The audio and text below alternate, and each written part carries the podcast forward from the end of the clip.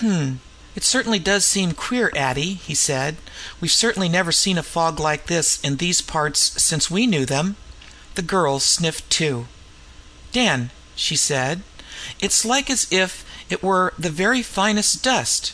And look there!" She had been wiping her hand with a tiny wisp of a handkerchief as she spoke, and now she held the handkerchief out to Mequillen. "Look!" she repeated. Mequillen looked down, and saw a curious stain, a species of smudge or smear of a faint grey colour. Without making any remark, he ran the tip of his finger over the nearest object an espalier. The same smudge or smear appeared on his finger. "It's on everything," whispered the girl. "See, it's on my cheek. It's some sort of dust, Dan. What's the matter?" But Mequillen made no answer. He asked for breakfast, and they went in together. By that time the interior of the house was as full of the fog as the exterior was hidden by it, and everything that they touched plate, china, linen gave off the grey smear and by noon everything was wrapped in an ashen grey atmosphere, and the electrical lights had no power beyond a very limited compass. "This is vexatious," said Mequillen. "I was going to have the motor out and take you across to Greenwich. I wanted to make an inquiry at the observatory. Do you know, Addie, I found a new star last night." "A new star!" she said wonderingly. "But you won't go, Dan?" "Won't go?" he said, laughing. "I should like to see anybody go anywhere in this, though it may be only local. By George, weren't the Cockerlynes coming out to dine and sleep to night?" Addie nodded. "Well, I hope they won't run into this," continued Mequillen. "Ah, I'll ring Dick Cockerlyne up and ask him what the weather's like in town, and then I'll ring up the observatory. He went off to the small room in which the telephone was placed.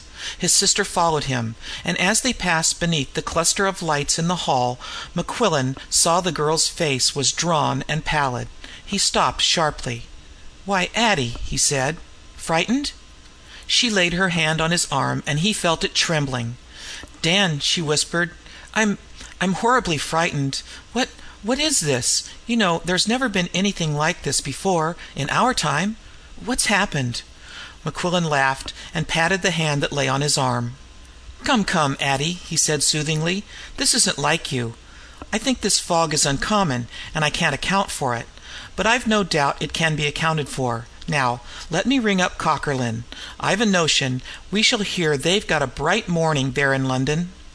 The girl shook her head, made as if she would follow him to the telephone, and then suddenly turned away. In the silence a woman's scream rang out. "That's cook, in hysterics," said Addie. "I shall have to be brave for the sake of the servants, Dan. They're all as frightened as as I am." Nearly an hour later Mequillen came out of the little room, and he called his sister into the study. He closed the door and beckoned her into the arc of the electric light. "This is queer," he said in a whisper. "I've been talking to Cockerlyne, and to the observatory. Dick says this fog struck London at ten o'clock. It's just as it is here, and everything's at a standstill. Dick hasn't the remotest notion how he's going to get away from the city. But that's nothing. Addie, it's all over Europe." The girl made a little inarticulate sound of horror in her throat, and her face whitened. "All over Europe, so they say at Greenwich," continued Mequillen from Lisbon to Moscow, and from Inverness to Constantinople. Land and sea, it's everywhere. It well, it's something unexplainable. Such a thing has never been known before. But it's no use getting frightened, Addie. You must be brave. It's no doubt some natural phenomenon that will be accounted for. And phew! How very hot this room is!" The girl went close to her brother, and laid her hand on his arm. "Dan," she said. It isn't the room. See, the fire's very low, and the ventilating fan's working. It's the same everywhere.